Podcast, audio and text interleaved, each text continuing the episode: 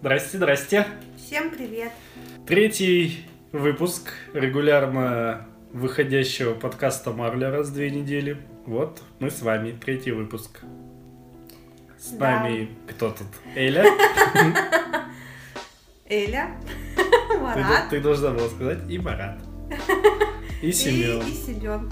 Семена мы только что помыли. Семен Сидит, дрожит, сидит, дрожит. как Он осиновый лист. На крысу похож после душа. Че новенького? Че новенького? Наконец-то начал траву на участке убирать. Вот завтра, надеюсь, приедет новая коса. И с новой косой-то я там точно всей траве покажу, кто на участке хозяин. Что еще? Наконец-то прошел до изгон. Могли видеть на стриме. Сделаю обзорчик. Какие-нибудь ролики смешные наклепаю. Ну там еще один стрим надо будет сделать, добить платину. Вот как у нас с Элечкой много интересного, что в жизни происходит. Э, Извиняемся за помехи. У меня немного скрипит кресло. Ну ты, блин, не скрипи. Скрипит кресло, потому что мы записываем не там, где мы обычно записываем. Потому что Элечке нужно постирать пуховик, А у нас может, стиральная машина, как паровоз. как паровоз. Стучит, гремит. Технологическая очень вещь. Ой. Ну что, к новостям. Как раз про новости технологий, можно так сказать. 5 октября в 11.55 по московскому времени космонавт Антон Шкаплеров, Шкаплеров, извините за ударение, актриса Юлия Пересильд и режиссер Клим Шипенко отправились на Международную космическую станцию для съемок в космосе первого художественного фильма «Вызов». Ракета-носитель «Союз» ну там номер 2.1А вывела на орбиту пилотируемый корабль «Союз МС-19». Обратно они вернутся на «Союзе МС-18» вместе с другим уже космонавтом Олегом Новицким через 12 дней, то бишь 17 октября. За это время ребята планируют снять 35-40 минут материала, а остальную часть фильма доснимут уже на Земле к маю 2022 года. Сюжет? Ты знаешь, о чем сюжет фильма «Вызов»? Как космонавт. О космонавтах. Но не о простых космонавтах. Так, Это будет фильм о женщине-враче. Я думаю, это будет Юлия Пересильд. Мгм. Вряд ли это будет Клим Шипенко. ну да. Ну вот. В общем, там на станции, согласно сюжету фильма, космонавту станет плохо. И вот врач с Земли полетит на станцию делать ему операцию невесомости. Вот такой вызов бросает сценаристы персонажа Юлии Пересильд. Чего себе? Я даже не знаю. Ну, Я видела только, что она летит.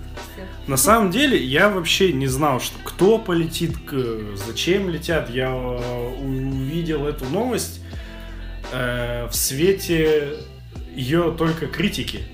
Что типа, Да. о, зачем, кто там, что, вот взяли, полетели. На чьи деньги? На, на чьи деньги, да, как обычно, начали возмущаться. Причем изначально я увидел, что возмущались космонавты, что мы тут вообще в очереди стоим, нам бы как бы на работу сгонять. У них же, не знаю, знаешь ты или нет, э, то есть у них оклад, как э, обычный. И потом куча уже всяких премий, премий, премий. а Оклад у них там вообще беспонтовый, что-то в районе 50-60 Да, я тысяч. А В том году они вымещали свои зарплаты. И что вот типа остальное, это у тебя всякие надбавки, там сверхсрочные, сверхопасные надбавки. А то есть, если ты в космос не летаешь, ну, грубо говоря, сидишь на окладе. Но при этом, я не знаю, там в центре подготовки космонавтов тебя все равно, наверное, в этих центрифугах всяких гоняют. Не, не помню, кто же отметил в интернете, что тетенька космонавт наш, которая, по-моему, единственная действующая в отряде наших космонавтов, она типа своей очереди для полета 8 лет ждет. Мгм. Ну, то есть, это, конечно, да, не очень. Но, собственно, критику Я хотел, я нашел замечательный... Юлия Пересиль получит как космонавт? Ну, Или- вот, или слушай, она получит как актриса, но это же все равно нужно быть, ну, храбрым человеком. Ну да. Понятно, что не любой там. Это те не, я не знаю, даже не съемки в машине какой-нибудь. Что, не трюки какие-то сделать, это, блин, в космос полететь на ракете. Ну да. И еще фиг знает там, что с тобой будет, как это вообще ракета, взлетит, не взлетит. Понятно, что взлетит, ее ведь благословляют священники, поэтому ракета взлетает только благодаря этому. Да. Но все равно храбрости это только можно, конечно, позавидовать. Ну да. Ну так вот, самое, одно из самых таких интересных, что привлекло мой взгляд, это Сема у нас тут, не знаю, слышали вы или нет, он вылез из-под простыни и шуршит. Жарко стало, что ли? Дрожал как тут. Дрожал, а тут все, Элечка его употела. Ну так вот, я пытаюсь третий раз вернуться к критике Сергея Соседова. Сергей Соседов, ты же наверняка Да. знаешь, кто это. Музыкальный критик. Вот этот вот. Вот, вот этот Да, товарищ. я знаю, кто это, да. Отлично. Отлично. Люба от него без ума. Люба смотришь? Люба Терлецкая, привет. Моя жена постоянно тебе выкладывает сторис. Ты пару раз даже отвечала. Посмотри наш подкаст, пожалуйста. Ну так вот, Сергей Соседов. Он дал интервью news.ru. И вот что он думает. Это, это, за пределами актерской и режиссерской профессии, за гранью кинематографии, они полетели не просто так. На них потрачены колоссальные средства, которые могли пойти на социальные программы инвалидам нуждающимся. Десятки тысяч людей страдают, не могут найти деньги на операции, уверен соседов. Сколько миллионов потратили на полет? Сотни? Ради чего? Коту под хвост. Что за актриса, вы меня простите, где-то там сыграла, знают ее худо-бедно, актриса средняя, не выдающаяся. О режиссере первый раз слышу. Очень сомневаюсь, что они снимут шедевр, кто благословил постановку, кто оплачивал, Роскосмос или налогоплательщик. Я считаю, что это преступление перед народом, деньги потратили хрен знает на что, заявил соседов. И я уверен, что кинокартина окажется посредственной. Кто ее посмотрит, я не знаю. Озвучивать все равно придется на земле. Мне хочется спросить, кто ответит за такую крайне дорогостоящую авантюру, почему выбрали этих людей, бла-бла-бла, бла-бла-бла, бла-бла-бла. Ну и вот резюмировал Сергей Соседов, в общем, свое мнение так. Я бы хотел остановиться на нескольких моментах. Что это за актриса худо-бедно? Ты знаешь, где снималась Юлия Пересильд? Ну, знаю. Так, она снималась э, в этом. Блин, я не помню название, но я знаю, где она снималась. Ну ты хоть сюжет какой-нибудь расскажи. Ну вот она снималась в этом. Не в Зулихе? В Зулиха открывает да. ИП, да. Да. да. Там она, кстати, она нормальная актриса. То есть, э, я вот ее видел только в двух проектах. Это Зулиха открывает ИП. О чем молчат девушки вроде. Я не смотрел. Она главную роль, я вот ее первый раз увидел, фильм «Битва за Севастополь», А, где да, она да. сыграла снайпершу. Павличенко. Да, и там еще. Там, конечно, к самому фильму вопроса куча в плане сценария, но как актерская работа, она хорошо ее выполняет. Плюс она там с 2003 года, по-моему, у нее актерская карьера и в театре, и в кино идет. Там Мгм. первая роль у нее в сериале «Участок». Да? Да. Вот я даже и не смотрел. Ну, я знаю, что свет нашего актерского состава снимается. Сережа Безруков. Привет. Вот. Это один момент. То есть актриса как бы не какую-то, там, знаешь, с улицы подобрали, как он Ну говорит. да, да. Известно. Как говорил Константин Эрнст, что вообще выбирали из трех тысяч заявок, отсеяли до 30, и вот потом отсеивали, отсеивали, отсеивали. В принципе, нормальный выбор. Второй момент, который мне не понравился у Сергея Соседова в его критике, это его высказывание про режиссера. О таком режиссере первый раз слышу, но почему Клим Шлипенко? Как ты думаешь? Шипенко, простите. Простите.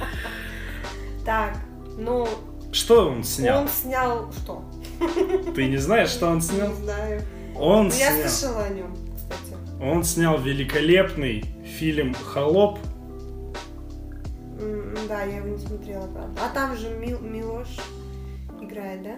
Милош, Милош там Ну, я просто не знаю, как правильно. Я тоже не знаю, как Милош. Бикович или Бикович, я не знаю, короче, вот он сыграл главную роль, по-моему. Да. И он снял еще один фильм. «Холопа» я, кстати, тоже не смотрел. Он снял еще один фильм. Какой? Я бы назвал этот фильм фильм «Разлучник». Блин, Не догадываешься? нет. Но это фильм «Текст». А, господи. Фильм «Разлучник». Ну да. Но почему я обратил внимание именно на эти два фильма? То, что они оба очень хорошо окупились в прокате. Мгм. Холоп, он вообще нереальные какие-то там бабки собрал. Там 3 миллиарда, по-моему, только в российском кинопрокате, не считая там они его за рубежом, ну, в СНГ прокатили. И текст окупился там, ну, тоже в разы. Поэтому вот почему, мне кажется, и позвали снимать Клима Шипенко, потому что человек себя зарекомендовал. Я не говорю, что эти фильмы какой-то шедевр, я говорю исключительно про финансовую составляющую, что позвали человека, человек сделал дело и окупил проект. Поэтому, я думаю, его и позвали. По поводу денег. Кто благословил постановку, кто оплачивал, Роскосмос или налогоплательщики, задается вопросами Сергей Соседов, да и не только он. Мгм. Ну, Константин Эрнст еще в июле озвучил сумму. У фонда кино на проект запрашивают в этот раз 400 миллионов рублей. В ближайший год планируется освоить примерно половину этой суммы, то есть до конца года 200 мультов и на следующий год 200 мультов. Возвратные они или нет, он не уточнил.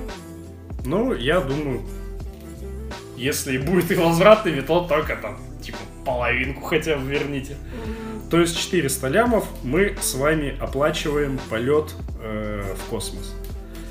И э, раздували же еще как, что вот столько денег, столько денег э, сливает на то, чтобы Евгений, бэткомедиан Баженов, э, заснял свой обзор. Но Евгений не согласен С такой точкой зрения, что снимается уже априори какая-то дрянь. Он сказал тому же Newsroom. Как маркетинговый ход, по-моему, замечательно. Я бы посмотрел, мне интересно, что сняли, сказал Евгений. При этом он отметил, что сейчас рано судить о ленте и сначала ее нужно посмотреть. По его словам, картина может получиться хорошей, если у нее будет качественный сценарий. Ну, главное, чтобы Гагарина не обтирали, как э, в. В Чернобыле. Да. Да-да-да. Что он там э, Данила, обосрался, блин, не обосрался. Данила Свет Козловский. Замечательный фильм. Да. Лишь бы Гагарина не обсирали. Но и Евгений-то Баженов правильно говорит, что ну, посыл, что что вы суете о фильме, который еще не готов, который еще не сняли, мы не видели ни трейлера, вообще ничего не видели. Знаем только вот про полет. По-моему, с технической точки зрения, то это вообще круто. То есть это первый фильм, который снимается действительно в космосе. Ну да. То есть раньше, если в каких-то фильмах и использовались сцены, э, когда, знаешь, на самолете взлетает, и потом он резко уходит в пике, и у тебя там типа 13-14 секунд невесомости есть. Вот обычно в каких-то, может быть, фильмах наверняка вот эти 13-14 секунд задействовали.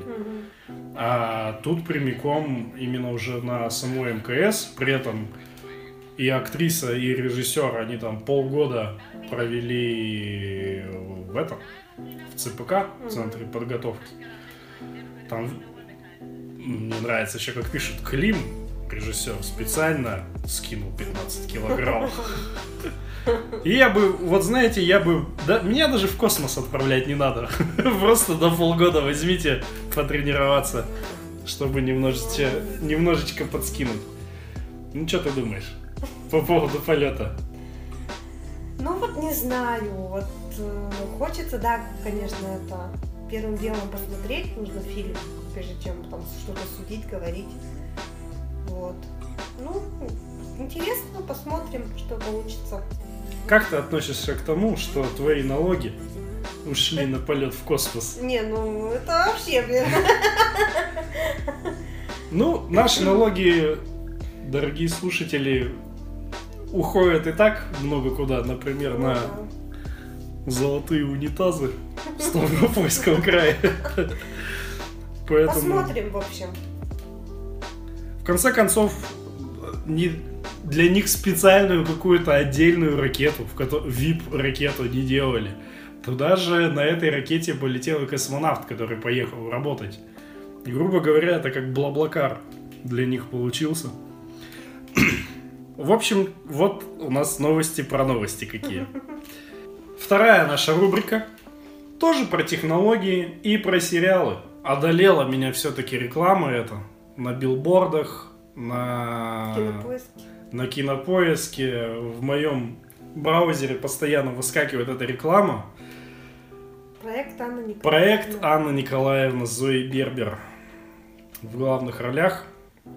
Когда мне очень часто что-то показывают, я просто должен хотя бы немножечко это посмотреть, чтобы потом уже с чистой душой нажимать на крестик, убрать рекламу. Это некачественный контент.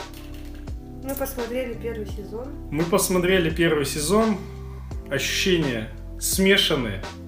Я вчера, когда искал всякое про сериал, я посмотрел, кто режиссер, и часть вопросов у меня как рукой отбила. Режиссер Максим Пижемский, который заснял... Я сейчас не буду называть все, что он заснял, я назову только то, что я смотрел. «Любовь, морковь 2». Да. И, И Гоша Куценко. Да. Гонщиком. Пару сезонов интернов он заснял.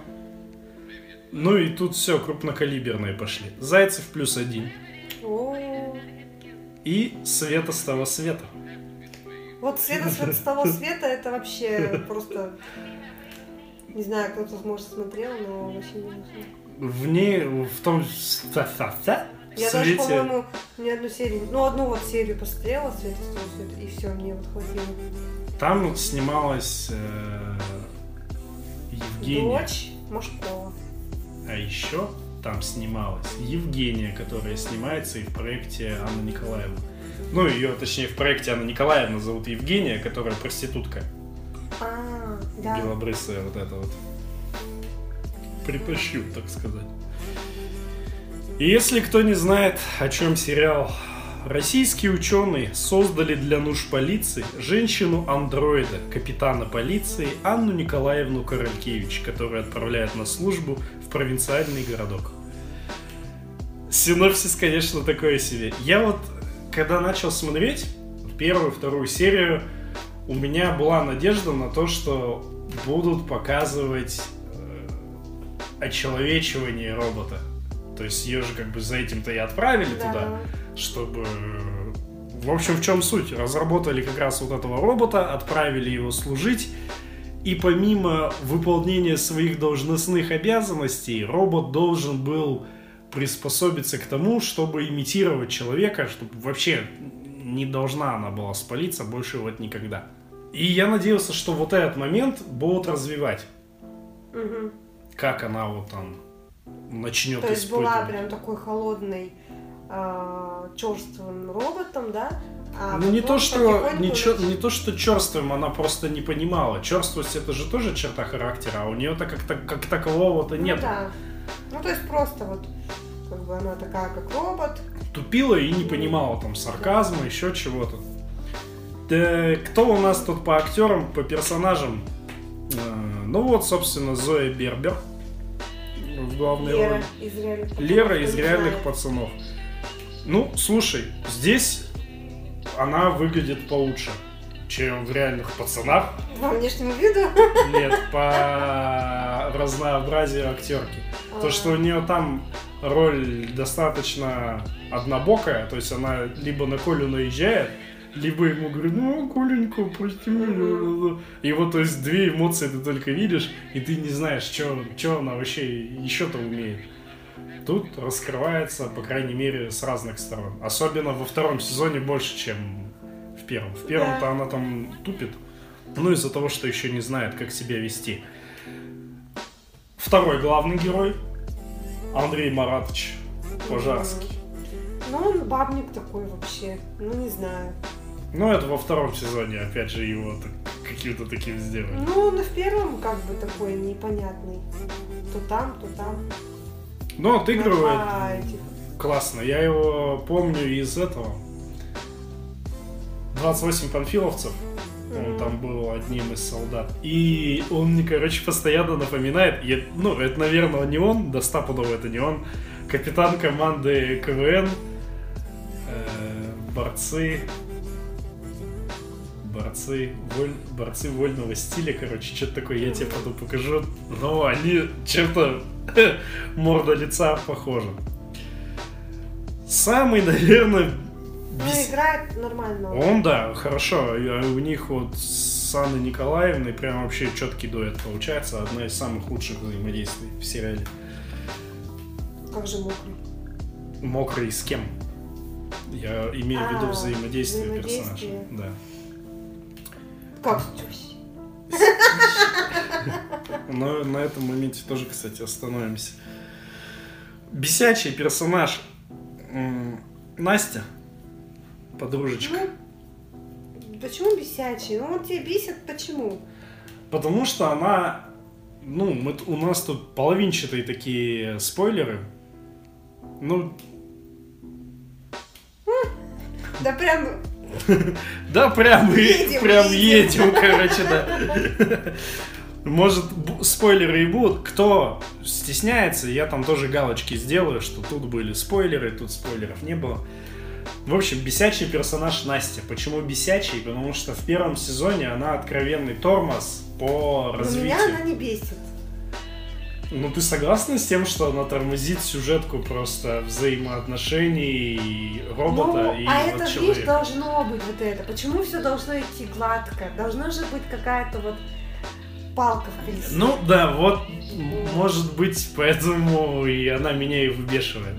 Да, должны быть препятствия, но оно прям вообще сильное препятствие, которое мешает. Причем, я, слушай, я до последнего был уверен, что они все-таки именно с Настей он будет мутить, несмотря... Ну, если бы не было вот того факта, что Анна Николаевна в конце первого сезона чуть-чуть испортилась, Мгм. то мне кажется, что он должен был бы остаться с человеком, вместо того, чтобы остаться с роботом. Так он не остался же. Ну там, видишь, э, если бы не произошло кое-чего, то тогда бы вот так вот. А тут в итоге э, получилось как с Егором Кринжем в фильме «Не идеальный мужчина», Ой. где эта невеста снимается из Горько. Ну да, я, я знаю, что за фильм, а я просто не помню, что там было. Но закончилось тем, что она в итоге выбрала робота, несмотря на то, что вот Если что, мы не смотрели, мы смотрели Мы обзор. смотрели только, да, обзор. А, А, ну да, да, да, да. То есть вот тут, Мгм. не знаю. Сергей Гармаш. Человек, Ясный которого свет. ясный свет в сериале Метод. И как же он нелепо выглядит в Анне Николаевне. Ну, цель была сделать из него шута, и он шута отыграл на 100%. Иногда там какие-то командирские нотки у него по- появляются. Он, собственно, играет начальника отдела МВД. Ну вот это вот между двух огней тоже я не поняла у него. Две жены у него. Да. Вот как-то, ну, вот вроде хотели что-то показать, да, что вот, типа, прикольно, у него там жена, и вот он еще к другой бабе ходит, и эти обе бабы знают, что как бы они существуют, да, угу. друг о друге знают. Ну, Зачем было в театр идти с двумя бабами? Ну вот вообще не поняла я вот этого. То есть задумка вроде как бы ничего, ну... Ну, исполнено... Как-то как вя вяленько, да. За этим наблюдать, то есть неинтересно было вообще, что он там к одной ходит, к другой ходит. Ну, вообще как-то... Побочные линии вообще не удались у них, вот второстепенные. Да. Ляпин, это который лысый. Да. Самый невзрачный из... Невзрачненький такой, да. И вот проблема... Он, пох... он похож на певца, который не пара, помнишь? Да, да, да, да, да, да, да. Тебя выдумал или что там? Хватит. Э, у него есть большая проблема, ну не у него, а у сериала, что они постоянно эксплуатируют одни и те же шутки. Многократно вот они вот просто... Да это даже уже не шутки, то есть это просто как гэг какой-то они его используют, что вот Ляпин любит проститутку. Да. И вот это долгое время будет все тянуться. Это и во второй сезон это все переходит. Да. Ляпин любит проститутку. Проститутки самые верные жены. А почему? А потому что они на работе устают, и они никогда не будут тебе изменять. Ну да. Сначала вроде прикольно было, а потом уже... Ну, это как и с любой шуткой. Это как и с едой, не знаю. Да. Ты ее пошутил один раз, да, это смешно. Но все, хватит, остановитесь. А зачем в каждой серии это про это раздувать? Да, ну, насчет каждой серии я, может быть, совру, но насчет каждого момента второстепенной линии, которая касается именно вот персонажа, они раз за разом возвращаются к этому. Угу. Как и возвращаются к мокрому и его теще. Ну да, ну как бы... Тоже все время смешно, про это шутят, а потом... шутят, шутят. Мокрый, ладно, хотя бы здесь получил во втором сезоне развитие, что он там пытается mm. левачить маленько. Ну, как персонаж просто смешной молодой пацан. Ты его не представляешь в роли полицейского, но актера именно такого и выбирали, чтобы mm-hmm. никак там, допустим, не подходил. Ну, это вот на главных ролях, кто, в принципе, таких был. В первом сезоне мне понравился Виктор Свящев. Это который замутил с Настей. Актер. А, актер. Ну, такой, да. Он, он очень ну, он противный. Он играет актера. Он играет актера и Театра. он очень классно это делает. Ну, у ну, него да. персонаж такой напыщенный, и на него просто вот с, с одной стороны противно смотреть, что он какой-то такой, как не знаю, как жаба, да, такой. да, как скользкий, но при этом он очень смешно это все делает. Одна из лучших вот ролей получилась в первом сезоне. Ну, да. Во втором он что-то ему не дают разгуляться на все деньги. Ну, и там и так персонажи дофига. Угу. Кто еще мне запомнился? Мама Пожарского в первом сезоне. А, ну да. Ну тут сразу видно опыт. Тетенька тоже, конечно, сбацала. У нее времени не так много в сериале, но каждое ее появление это вот прям отрада для глаз, то что очень классно прям играет, прям да, очень классно. Ну, она, конечно. И шутки она все время... Вот, кстати, один из немногих персонажей, который там все время смешно какие-то вот шуточки закидывает. Да. Но она и появляется не часто, но при этом, когда появляется, у нее вот... Да, да, да, это запоминается. Запоминается. Ну и внешность яркая, конечно. Никита Тарасов, как тебе? Это который Назимова играет. Сушеф из сериала «Кухня». Мне пукольник из метода. Блин. Который настройщик робота. А, ну, актер вообще мне не нравится. У него такие глаза зеркальные какие-то, бездушные. Не люблю я голубоглазых людей. Бездонные, да, вот эти глаза, и просто на него смотришь и как-то не по себе становится. Это такие глаза мне напоминают э, Трэвис Фиммел, есть такой актер в сериале «Викинги» снимался, и они у него тоже, ты смотришь, блин, Не, ну как у там рыбы красиво, какие-то. там красиво вот в э, сериале, вот я видела. Очень красиво, и там смотришь и прям завораживает. Ну а здесь, ну это вообще какой, какая-то тошнота у меня появляется.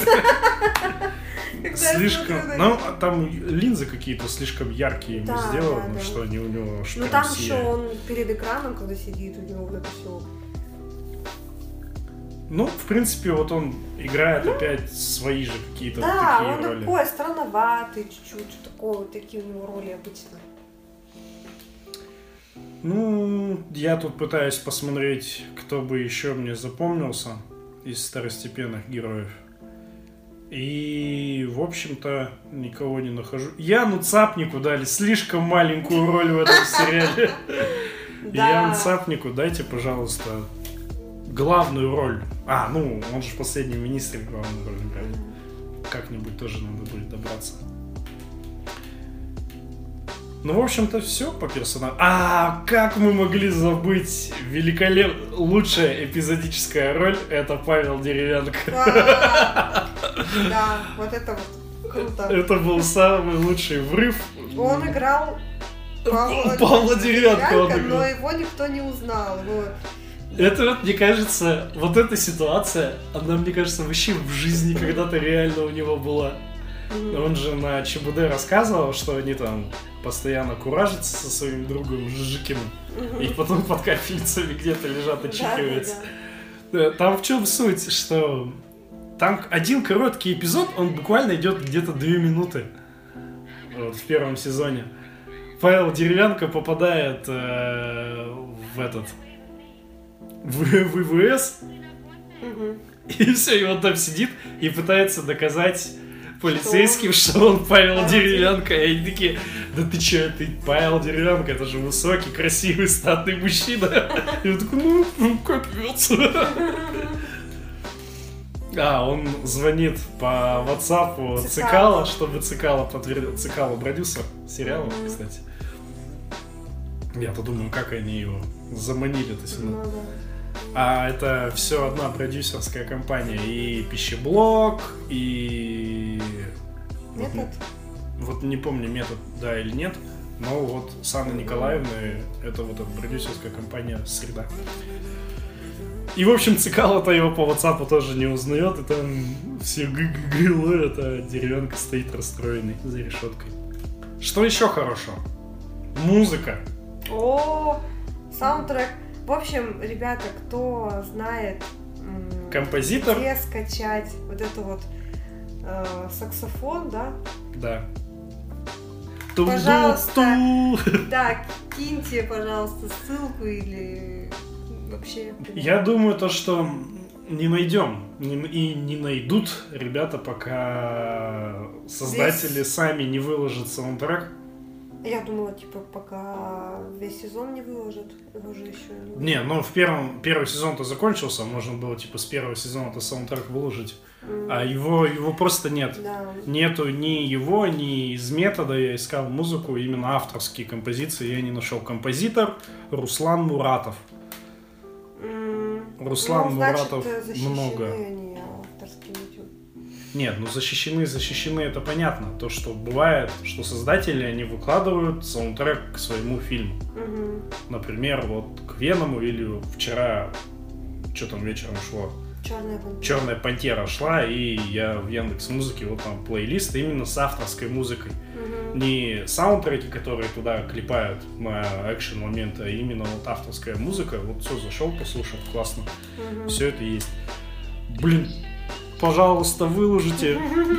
Очень классная Ну, музыка. вряд ли, наверное, да, в интернете нигде нет. Там минусовка Мари Краймбери, Да. песня в разных мирах. И вот на нее уже наложили саксофон, и прям очень классно. А, причем я в Яндексе смотрел запросы, саундтрек Анна Николаевна, и там просто саксофоническая. Кто-то пишет. В общем, местами вот есть хорошие шутки. Ну да. Но Что местами. Мы еще смотрим до сих пор. Да. Ну, Но почему-то с каждой серии что-то вот все увядает, да? все хуже. Второй сезон пока вообще не очень. По нему мы итоги, наверное, в следующий раз как-нибудь подведем. Через Ну да, месяцок, досмотрели. как сериал закончится. А сейчас вот по первому сезону. Шутки есть местами очень хорошие. Как, например, э, ты же говорил, что ты курить бросил. Да я тоже родителям сказал же. Ну это в первом сезоне было, да. Но мы про первый говорили. Нет, это про, про второй вот. Тоже там. Про второй мы поговорим потом. Нет. Вот. Ну, там одна из таких тупых, но очень смешных шуток. Ты знаешь, что такое позор Ляпин? Позор — это стояк в общественной бане. Это был спазм. Ну, смешно. Но в основном они кривляются там. Ну да. Кривляются по типу там мистера Бина, и это вот должно быть смешно. Анна Николаевна ужасно кривляется в первом сезоне, так как она не понимает, какую сейчас там человек должен выдать эмоцию. Она очень громко хохочет, Мгм. когда не надо. Ну вот, э, так же диалектично, что хорошие шутки, сказанные по несколько раз, лучше не становятся. И они вот постоянно одни и те же шутки повторяют. Мгм. Что очень часто повторяют, это упоминание различных религиозных обрядов, Да, очень словечек. много, да. Все время э, говорят, Господи, Христа ради, там, вся... ну вот Во втором сезоне появляется священник. Мы его Да, ждали. это вот, это Мы его ждали апогей. весь сезон, но почему-то во втором только Мы показали. ждали его весь первый сезон, а он такой во втором появляется. Там причем такая вот, это, типа символизм. Что стоят люди, не помню там кто, ну что военные какие-то стоят, у них, нет, там именно А, какие-то ну, военные, военные. Да, у них у каждого Рядом по Мерседесу, машина, да. по Мерседесу, и вот Анна Николаевна стоит, смотрит, и священник идет, благословляет машины, она подходит и говорит, а можно меня? И он такой благословляет эту красавицу, а мы-то знаем, что она машина. Вот такой вот символизм. Ну, блин. Не понимаю, зачем это делать. Как противопоставление того, что вот это робот, а вот все-таки все от Бога, а вот он создан руками человека, поэтому, ну, не знаю. По-моему, не классно. Ну, посмотрим, чем закончится. Если подвести итоги вот по первому сезону, я считаю, что смотреть можно, если уж вот совсем вот смотреть нечего, Ну да, мы как бы не из-за того, что там... не из-за того, что типа, вот, надо посмотреть, это же какой-то вот везде, Шедевр. да, шедевр, так все про него говорят. Не, он слишком долго нам мозолил глаза и, Мы психанули и начали. и начали смотреть. Сериал, в принципе, он проходной, если Ну, говорить честно. такой на вечерочек. Да, на вечерочек пару серий можно посмотреть, и если зайдет, можно посмотреть дальше. Несколько смешных моментов, неплохая игра у некоторых актеров, музыка клевая, но я не получил от сериала, ну, это уже мои проблемы. Ваши проблемы, ваши ожидания, как сказал Аршавин. Ваши ожидания, ваши проблемы, точнее, он наоборот сказал. Сама вот тема э, очеловечивания робота, она не раскрывается она идет как-то прям рваными кусками. Да, да. Не, нет каких-то обоснований там, почему вот так, почему вот так. С чего вдруг у тебя внезапно появились какие-то желания? Да, хочу, вот не я хочу. тоже думала, что покажут то, что она удивится тому, что вот ей вот, ну, она же говорила, что ей больно, и она чувствует, что вот э, Пожарский типа от нее отдалился, и вот ей больно. И это как-то показали, как-то вот как-то скомканно. Скомкано, рвано и не доделали. Да, что типа вот, а почему, почему у меня такое чувство, то есть у нее вот такого нету. То есть все понятно, что она понимает, что с ней происходит, например, вот я так понимаю. А хотя любовная линия, там она же главная получается. Да, она вообще топовая. То есть М, она прям центральная, и она топовая. Ее интересно смотреть. Да. Причем ее интересно и в первом, и во втором сезоне ее интересно смотреть. Второй сезон-то он... Ладно, про него потом. И зачем Ну, сама тема вот этого человечивания роботов в первом сезоне досконально не раскрывается, чтобы, типа, оставить заделы на второй. И ты начинаешь смотреть второй с надеждой на то, что вот сейчас-то нам покажут, а вот что-то до сих пор не показали. Половину мы посмотрели уже второго сезона, но там ничего такого нет. Три правила робототехники, которые они постоянно используют, а, отсылаются к Айзеку Азимову. Они ими тоже пользуются тогда, когда это вот удобно в сериале сказать. Три правила робототехники, ты помнишь? Что робот не может причинить Навредить. вред человеку, Да. либо своим бездействием допустить, чтобы был допущен вред. Робот должен повиноваться всем приказам, которые дает человек, кроме тех, которые ломают первый закон. И робот должен заботиться о себе до, в той, до той поры, пока это не мешает первым двум законам. Да. Все. И они, кстати, вот это в первой серии робот вне политики.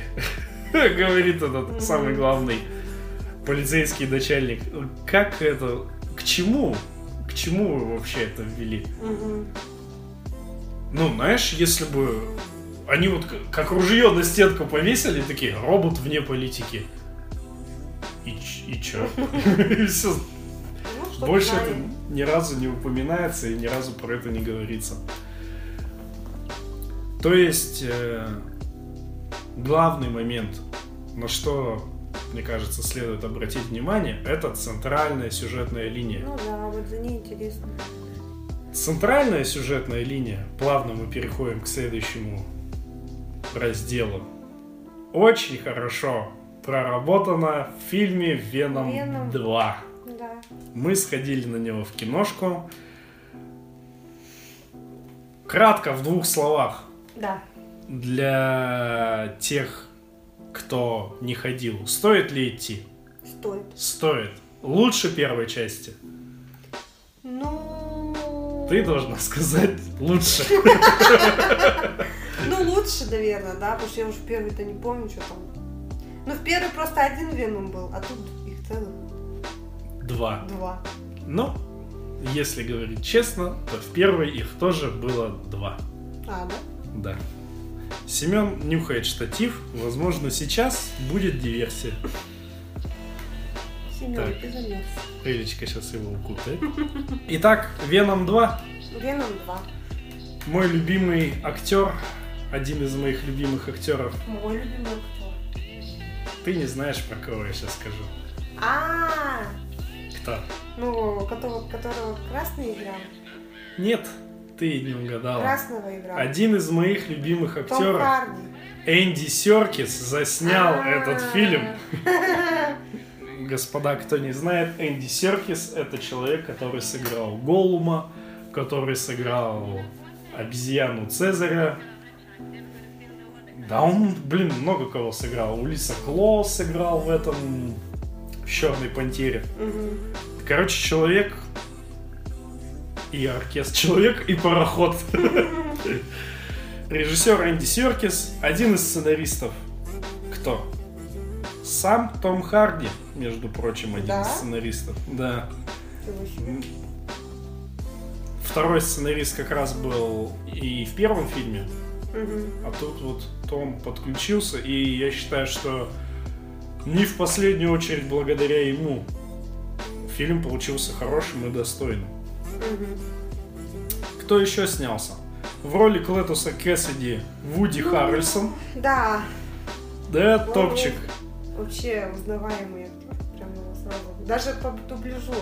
Да, Можно его я все время забываю, кто является голосом Вуди Харрельсона, но это мега крутой чувак, которого ты, если ты услышал просто его голос, знаешь, что где-то вот Вуди Харрельсон сейчас Мгм. бегает. Очень классно сыграл. Эм, ну, поподробнее о них мы тоже про всех поговорим. Мишель Уильямс сыграла Энн Уэйнг. Ну, она просто есть в этом ну, фильме. а вот честно, такая актриса, вот, ну, не очень. Она как-то, у нее одинаковое какое-то лицо везде. Ну, у нее там и задачи-то как таковой нет, чтобы там какие-то Ну да. невероятную мимику какую-то строить. Она, грубо говоря, появляется там в двух-трех сценах. Просто вот она выполняет роль связующего звена между сценами в сюжете, Мгм. и это четко сделано. Так же, как и роль Рида Скотта, который по фильму Дэн Льюис, который ее Мгм. муж. То есть он просто в роли связующего звена, ему там ничего делать особо не надо. Мгм. Стивен Грэм в роли Патрика Маллигана, полицейский. Ага. Когда я его увидел, я сразу сказал, возьми револьвер потяжелее, потому что вес это надежность, Томми. Не поняла, откуда цитата. Фильм «Большой куш». Он там был Да. корефаном Джейсона Стэттема. Я не смотрела. Ну, я тебе еще открою мир кинематографа.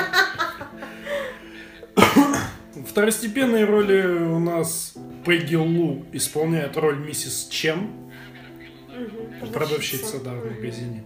Ну и Ну, там актеров как бы мало. Центральная сюжетная линия,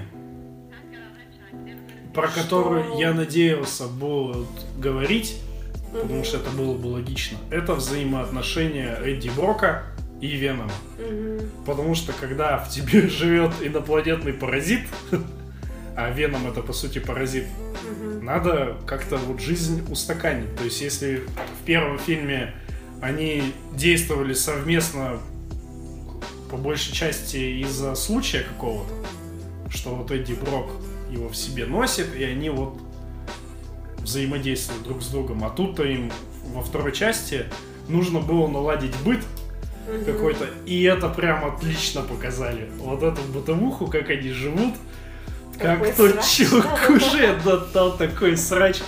Просто по дому ходят, по дому ходят две курицы. Да. Соня и, и Софи, по-моему, их зовут. В общем, э, Веному нельзя жрать людей. Да, э, там не то, что не так.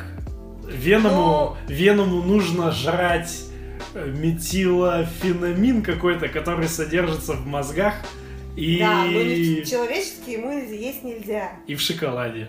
Да. И вот он... И Эдди вот... э, Заставляет жрать его курочку. да, Вот. Предоставил, что вот курочки, пожалуйста. А тот уже подружился с двумя домашними курочками и кушать их не хочет. Взаимодействие персонажей прям шикарно. И вот сюжетная арка сама их... Сама их. Взаимоотношения Венома и Харди прям круто все сделано. Экспозиция Да. в начале фильма показана, что вот они вот живут вот так, вот, вот они, их квартира, вот они жрут вот это, денег у них особо нету, хватило только на новый телек и на мотоцикл.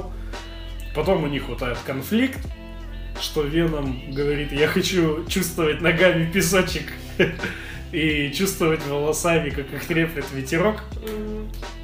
Нет, у него, у него волос-то нет. Но это-то его и подколол, что у тебя волос же нет. Не, ну типа ве- ветер в лицо, он же говорил. Не-не-не, Нет? ветер именно по волосам. Да? И Эдди Брок-то ему и говорит, что типа какие волосы, come on. Потом примирение, компромисс находят. И вот это вот, дальше уже чуть-чуть спойлеры, катарсис, именно самая высшая точка вот у них в соборе появляется, возникает. Мгм. Когда они проигрывают бой, он лежит под этим Мгм. грудой обломков и говорит, что видишь, они Карнаж и Кэссиди, они не один организм, а мы с тобой один организм. Мгм. И все, и вот они там начинают бороться, и вот это вот является Так как раз... красный появляется. А, его кусает. Как появился красный? Да, ну вот. Ты просто сейчас уже сказал, что вот про это. Не, ну из трейлера-то понятно было, что там Карнаж Ну есть. да. Я говорю именно про то, что вот у них это вот прям отношения перешли на Ну новый да, уровень. Да, да, что типа... Что Веном даже в любви признается. Да, мы типа одно целое, а они просто вот могут друг без друга, да? Да. М. Сыграла же еще, мы упустили в главных ролях Наоми Харрис, которая тетенька с очень громким голосом. А, да, да. И Наоми Харрис опять на все деньги выступила. Я ее когда увидел, когда она уже была там в полном расцвете сил, Я сразу сказал, это Теодальма, и я был прав. Я потом посмотрел, да, это Теодальма из «Пиратов Карибского Да? моря», М. который там... «А, Джек!» У меня еще зубы были такие. Да-да-да. Ну, и я и удивился, что и здесь какие-то там не сделали желтые. Ты же там лежал в психушке в этой тюрьме, тебя явно не кальцием там кормили Ну каким-нибудь. да. Э, Здесь вот, кстати, музыку в фильме я вообще не заметил. Ну, типичная такая супергеройская какая-то, которая Ну, во всех всяких. Мстителях. Не то, что не зацепила, она удачно вписывается в повествование, но ты ее не запоминаешь. Она просто как фон какой-то идет, и Мгм. вот отлично вписывается в фон. По построению сюжета в целом мне вообще тоже прям классно сделано. Не, не шедеврально, но очень просто и хорошо и качественно. Что вот тоже вначале дана экспозиция, есть вот этот псих, Мгм. Клетус Кэссиди, вот есть его подружка, вот проходит много лет, подружка также все сидит в тюрьме, Клетус Кэссиди стал там убийцей, Мгм. вот он выбирается, ну то есть все... Отсылка к Человеку-пауку еще. Ну, к Человеку-пауку отсылочка, она еще... То, что он паука прихлопнул, это еще в трейлере, кстати, было. М. Но просто, блин, было бы... Я думал, когда я смотрел трейлер, я думал, прихлопнул не Вуди Харрельсон, а Том Харди. А, И это было бы логичнее, потому что тут... Спойлеры. Потому что тут Карнаш-то умирает. То есть и сам симбиот умер, его Веном сожрал. И Вуди Харрельсону он башку откусил. И смысл тогда был, что именно Вуди что- Харрельсон да, да, убивал. да, да, да. Это, не знаю, недоработка какая-то. Тут уже никак не воскреснуть ему. То есть, если бы, допустим, там полиция бы его как-нибудь поймала, еще там туда-сюда, тогда можно было бы его развить дальше как злодея. Ты никак уже не разовьешь. Че по спецэффектам? Как тебе? Как тебе Веном? Ну, хорош. Спецэффекты добротные, но мне показалось, что Мне было жалко мотоцикл. когда расколотили мотоцикл. Ну да, Такой красивый мотоцикл, и просто его... Э, Эдди Броку тоже было жалко мотоцикл. А Веном ему потом факушки показывал. Из спины тетеньки, Ну, которая там вот на Веном прикольно шутил, там вот это все. Ями! Да, вот этот голос, ну, прикольно. Мне понравилось. Я пытался узнать, кто же это в дубляже был. Э, Вроде бы... Нет, это не Всеволод Кузнецов. Это человек, который озвучивает всегда Майкла Фасбендера. Ну, актера, я Мгм. тебе покажу. Но здесь э, ему еще наложили вот эти шумы. Ну да, чтобы на он голос. такой был. да. Спецэффекты выглядят немного стеснительно из-за того, что всегда они в темных локациях это все Да. происходит. Но это понятно из-за чего. То, что у бюджет, бюджет у фильма небольшой, всего 110 лямов, и нужно было как-то уложиться, и в принципе они в 110 лямов уложились. Например, «Железный человек 2», который вышел в 2010 году, на него было потрачено 200 миллионов. И там, конечно, все ярко, все там при дневном свете, все это вот красиво обыгрывается. Но и здесь в темноте клево сделали. Все равно. Что не понравилось, мне не зашел сам Карнаж, э, то, что он, ну, это чисто тоже мои ощущения. Насколько я помню, он в комиксах был размером, во-первых, поменьше Венома, Мгм. он был более худой, но при этом он был типа более ловкий, более быстрый, более а проворный. А тут он и сам такой здоровенький качок, а в конце так он вообще там разрастается до невероятных размеров. Я вчера сидел гуглил, что вот, да, в последних там каких-то комиксах у Карнажа появляется такая способность, что вот в него стреляют, он психует и становится больше. Ну, оправдано ли это было сейчас в этом фильме? Ну, не знаю, по-моему, нет. А так у него клево все его способности вот эти. То, что он метает всякие ножики из себя, крутится там Мгм. по-всякому. Вот это, да, когда он из, из тюрьмы выбирался. Мгм. Это было прикольно сделано. Но он, получается, сильнее его, да? Черного Венома. Да, потому что, ну, в комиксах, по крайней мере. Ну, по фильму тоже было видно, что он прям такой кидает этого Венома бедного. Ну да. А почему, мне вот было непонятно, почему, как сказать-то, Веном же это паразит, Да, он может селиться в любого человека. да.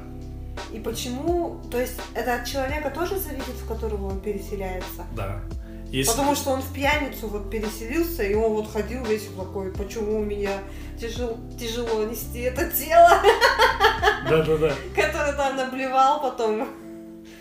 Мне вот интересно, потому что он же наоборот должен, если он переселился в человека, он наоборот же должен им управлять, что вот типа вот он как бы па- паразит-то сам, он же не слабый, он сильный. Если он вот все метает, вот это вот. Нет, смотри, тут нужно вспомнить именно мифологию само- самого фильма. Если ты вспомнишь первую часть, мгм, э, индус, который там главным злодеем был, я не помню, как его зовут, Мгм. они все пытались этот симбиот кому-нибудь подселить. И никто не выживал, никто не выживал, потому что умирал носитель. Он не мог носить в себе веном. А, И вот тут он точно так же с кого-то на кого-то перепрыгивает, с кого-то на кого-то перепрыгивает. Ты, если помнишь вот эту сцену, когда он пришел в клуб, Да. и там тоже чувак упал и проблевался весь, потому что он не может его носить, и он хоп, переполз еще в кого-то. мгм. Еще в кого-то вышел на сцену, там поболтал, и вот так потихоньку перебираясь, перебираясь, он пошел обратно. Ну, в итоге-то он вот в эту пьяницу уже опять залез. Нет, он уже еще в кого-то залез. Он вот Но он Как? пришел в магазин так и... Миссис. Чен, Да, да. он же в это пьяном уже теле пришел. Вот это. Ну, это еще какой-то был, это не тот, А, который да? упал, да. Это уже был другой. Ну вот мне было, да, интересно, почему я просто думала, что в кого бы он не вселился, типа, вот он будет, типа, жить, типа, нормально себя будет чувствовать. Не-не-не. А то даже под конец, когда он на крышу залазил, да, это Том в Харди, получается, он тоже уже был ослабленный, получается. Да-да-да. И он кое-как вот лез. Да-да-да, в этом-то и прикол, что А, они... Маленькое разочарование. Что мне не понравилось, мне не понравился один, один из самых как раз крутых актеров, который сыграл хорошо, но мотивация у него дрянь. Это маньячина Клетус Кэссиди. То, что когда его в конце Том Харди в виде Венома там лупит по-всякому и уже хочет откусить башку, Мгм. и тот такой, он ему говорит, ты зачем, для чего ты вот это вот все сделал? Он говорит, я хотел стать твоим другом.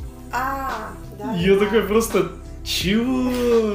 Зачем? Зачем они это сделали? Почему? Да, непонятно. Как оно повлияет вообще. Он такой, вот мы с тобой так похожи. Ты, во-первых, как в тюрьме все узнал про детство Тома Харди, ну, детство Эдди Брока. К- Откуда ты узнал, что отец его бил?